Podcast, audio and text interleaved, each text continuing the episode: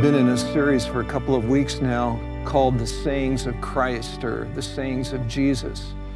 And uh, this particular series is built on several scriptures, and I'd like for us to look at one of those this morning.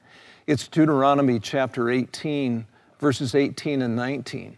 And it goes like this uh, God is speaking to Moses and he's saying to him, I will raise up for them a prophet like you from among their fellow Israelites, and I will put my words in his mouth. He will tell them everything I command him. I myself will call to account anyone who does not listen to my words that the prophet speaks in my name. Okay, the question, of course, is who's the prophet that he's talking about? Um, by reading the entire chapter, you can see that um, a very special person is being designated there. And then uh, in the New Testament, particularly the Apostle Peter identifies this scripture as referring to Jesus. He does that in Acts chapter 3. And so um, this is about Jesus.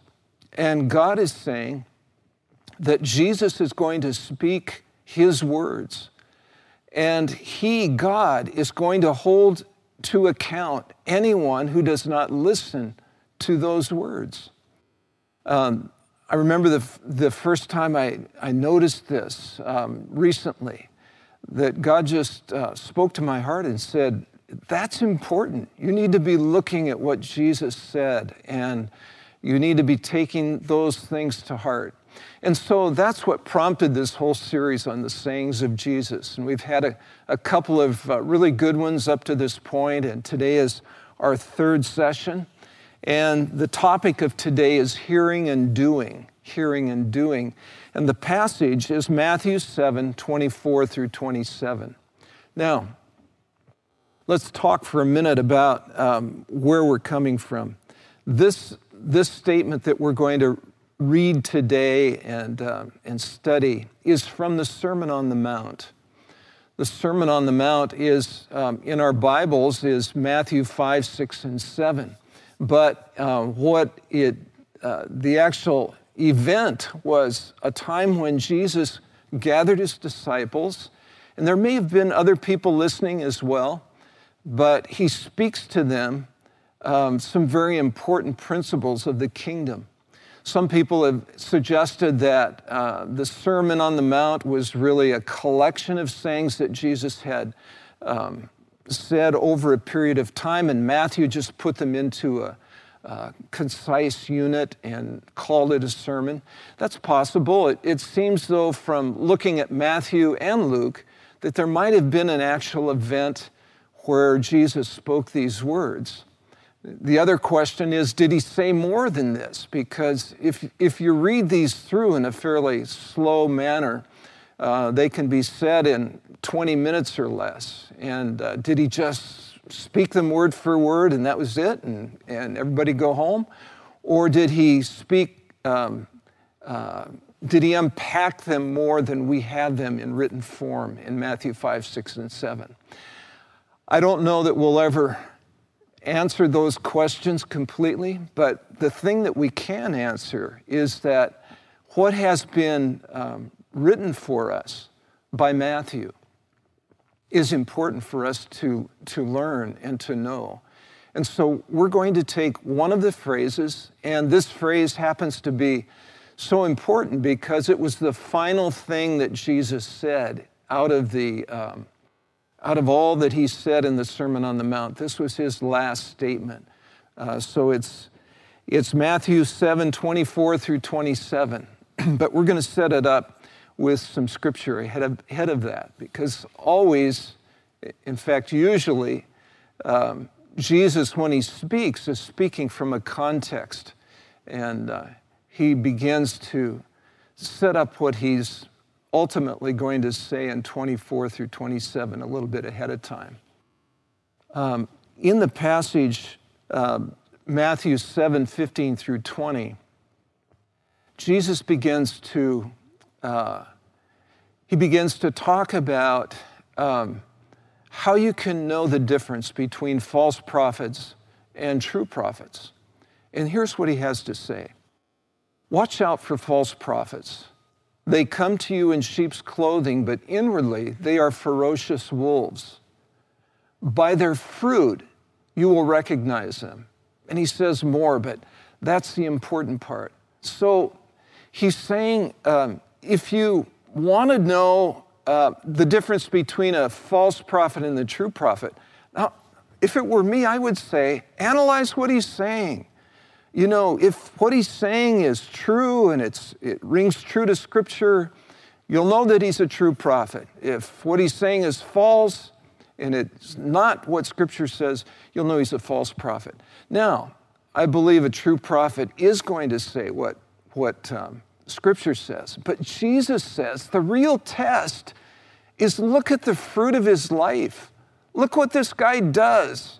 Look how he lives his life. That'll tell you if he's a true prophet or not. Very interesting. Let's go on. In the next section of Scripture, starting in verse 21, um, the Lord also gives us an idea of how we can know a true disciple from uh, one who is not a true disciple. And here's what he says Not everyone who says to me, Lord, Lord, will enter the kingdom of heaven but only the one who does the will of my Father who is in heaven. Now, we tend to say that if a person believes in Jesus, that he will be saved. And I, I believe that with all my heart.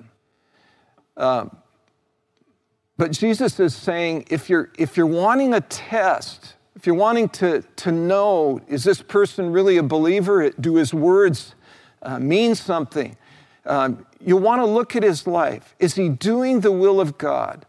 That's a true believer. And uh, so, um, this, this business of, of action and what we do is um, very important to the Lord. And he's ending his whole Sermon on the Mount um, with this emphasis. Let's go now into Matthew 7 24 through 27.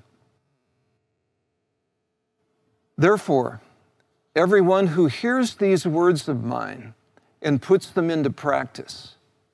Now let's, let's stop for just a minute because if this has been an actual sermon event, which I believe that it was, um, it may be that Jesus had taught these things beforehand and, and he taught them again at this point, and, and that's certainly a possibility.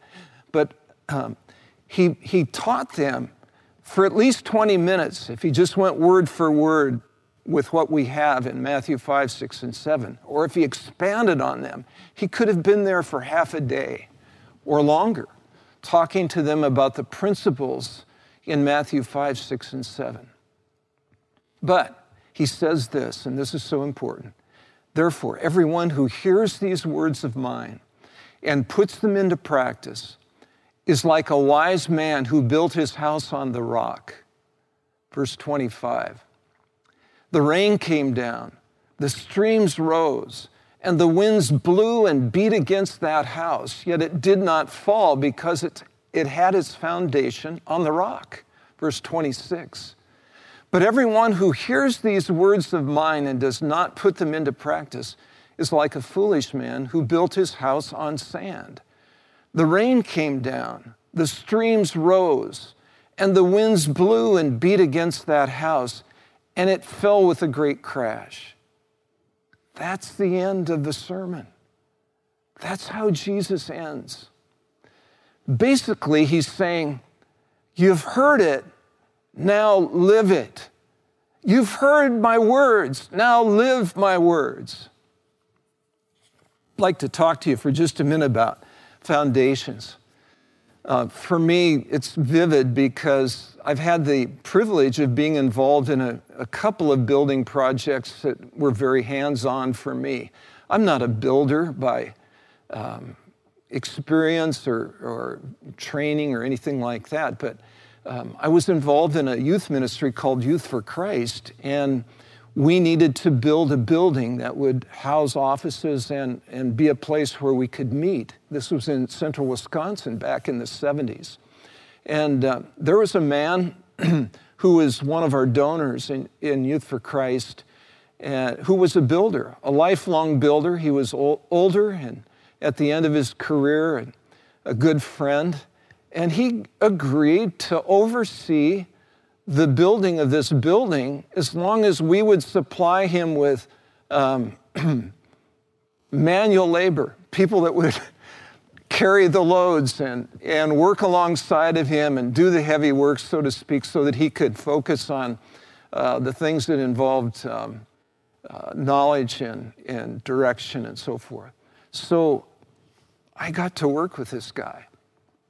I remember the first thing that we did was after we set out the, the, the uh, place where the building was going to sit um, and we dug down, uh, we, we poured what were called footings. And those footings in, in a place like central Wisconsin that's very sandy soil, that was very important for that building. That became our rock, so to speak, in terms of this parable.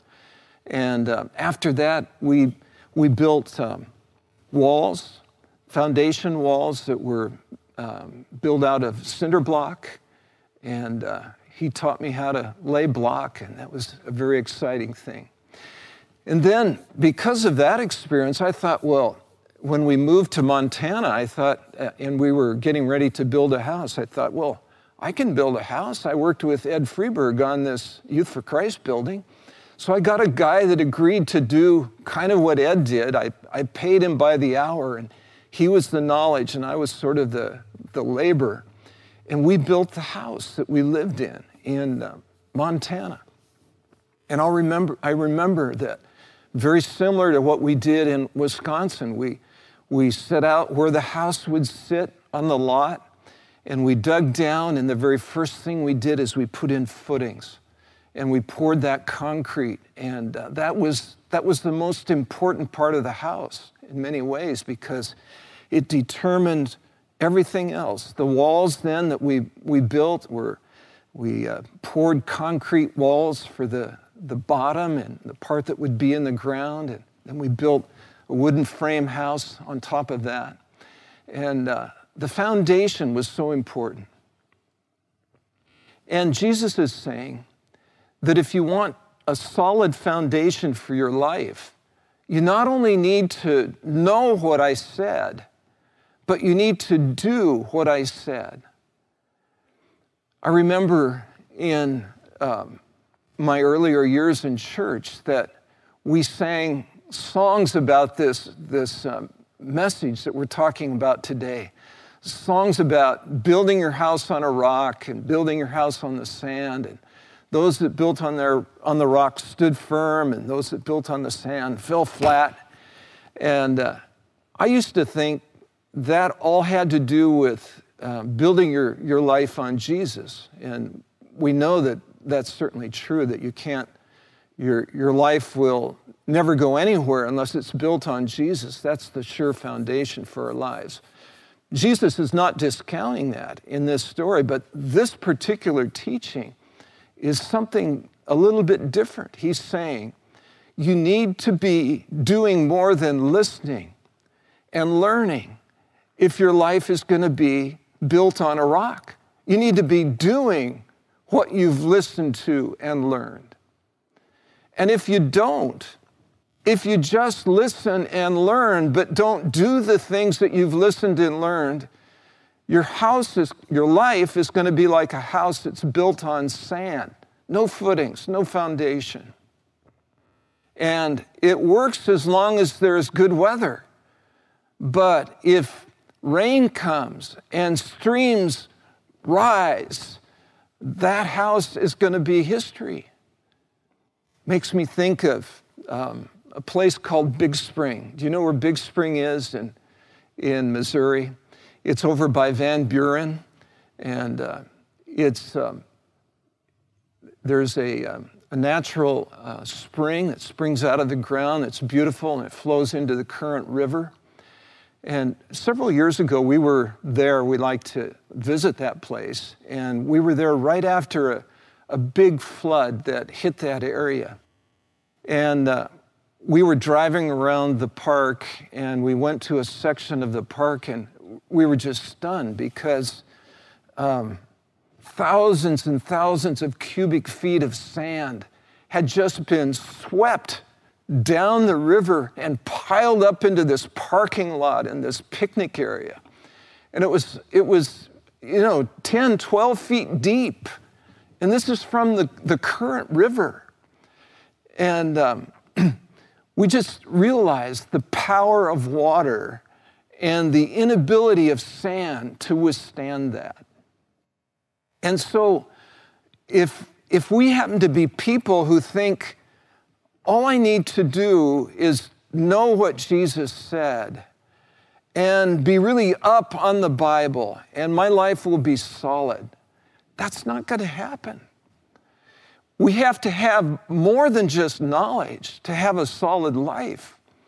We have to have um, practice, and our words need to, uh, the words that we've learned need to, to turn themselves into action. Let's talk a little bit about listening before we go further with this thought today. I think probably the, the greatest example of listening, for me anyway, is that of Mary. Uh, you remember Mary and Martha and Lazarus, they were uh, sisters and brother, and uh, they were good friends of Jesus. And on one occasion, Jesus and his disciples had come through their town and they were visiting, and Martha was, the, um, was a, a, an extremely good woman and was very much concerned about getting a meal on and taking care of the the host kind of things that needed to be done when a, a group came to her house. And, uh, but Mary chose to sit at Jesus' feet and listen to what he was teaching. And so she did that. And Martha was um, disturbed over this. And she came to Jesus and she said, Lord, um, I'm trying to get this meal ready. And Mary's just sitting there. And uh, could you say something to her? And Martha, uh, the Lord says to Martha, and we can read it together here Martha, Martha, the Lord answered, You are worried and upset about many things, but few things are needed, or indeed only one. Mary has chosen what is better, and it will not be taken away from her. Jesus is saying there that um, listening to his words was, an, a, was a very important thing. And I don't want to downplay that in this teaching. It would be easy to do that, to say that um, studying the Bible or listening to messages from the Lord uh, through a preacher or teacher are not important. It's not true at all. In fact, Jesus, the same Jesus that spoke the words that we are focusing on today also said this about Mary and her listening. In Martha's case, she saw the most important thing being getting the meal on. And Jesus said there's something even more important, and that is listening to my word. And so Mary has chosen what is better. And I can see her there. I can see her listening intently. I'm not sure if she asked questions. I'm not sure about the culture of that day and, and doing that, uh, a woman in a group of men. But she at least was listening. And we need to listen to God's word. We need to read it. We need to, to value it and, um, and seek it out. And uh, it's, a, it's an important part of the hearing and doing that we're talking about today. And uh, Satan will attempt to subvert our listening. Think back with me to the parable of the soils, or uh, the parable of the seed, as some people call it. Um, if you want to find this passage, you can go to Mark chapter 4. We, we won't turn to it today. I'm, i just would like to talk you through it, but feel free to turn to it on your own. Um, in this parable that Jesus shares, which is classic and so important to our understanding of all the parables, because Jesus explains what he meant in, in all of the things that he said. And as he describes the significance of each part of the parable that he told, we learn some things about listening. Um, Satan does not want you to listen to God's word. He does not want you to listen to God's word. And particularly, if you've listened to it, he does not want that word to stay on in your life very long or to be there unhindered in your life. He's going to do everything he can to either take it away or to uh, uh, crowd it out or starve it out or in some way make it ineffective in your life.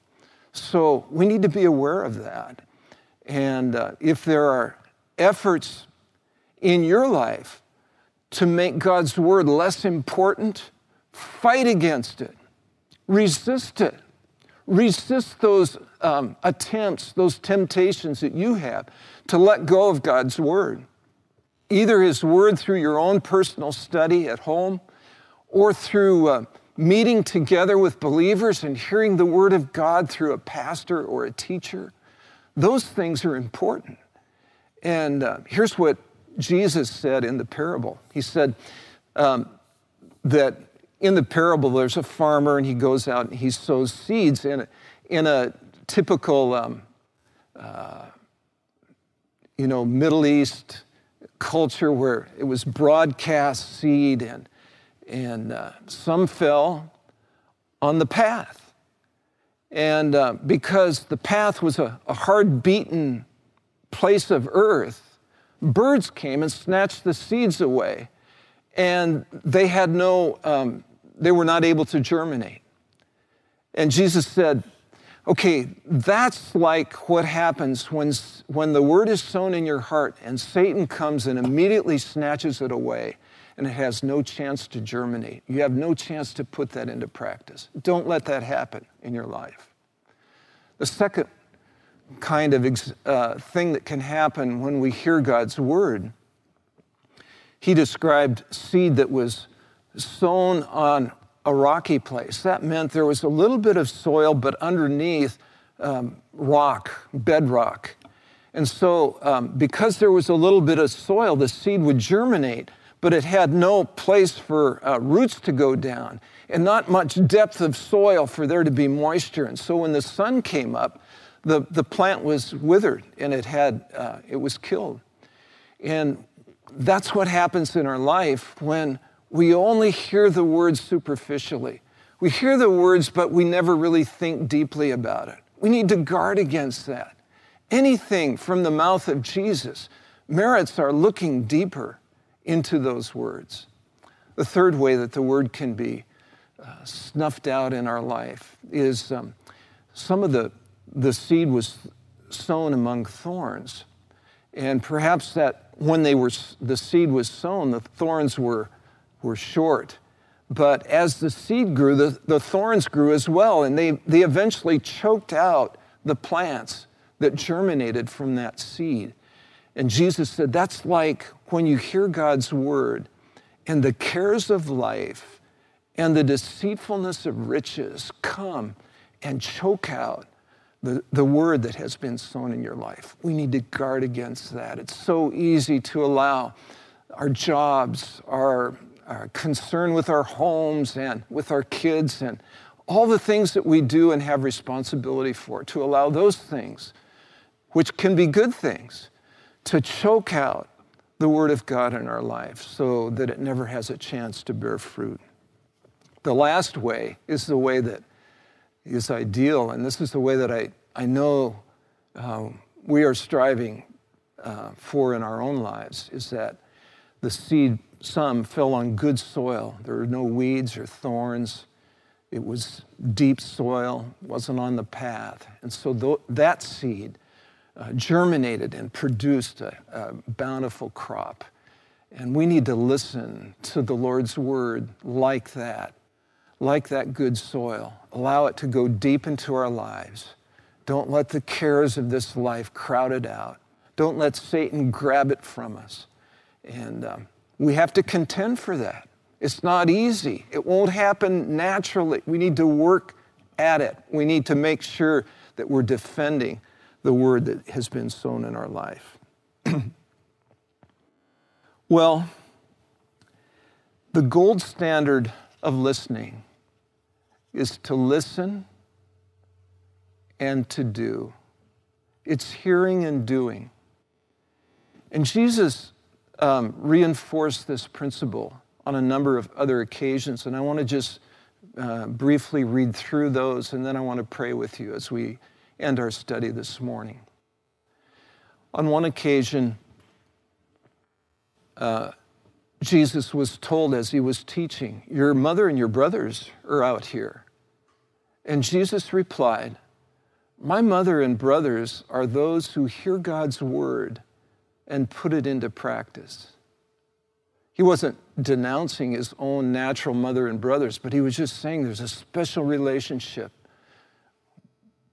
with me for people who hear God's word and put it into practice. Let's look at the next passage.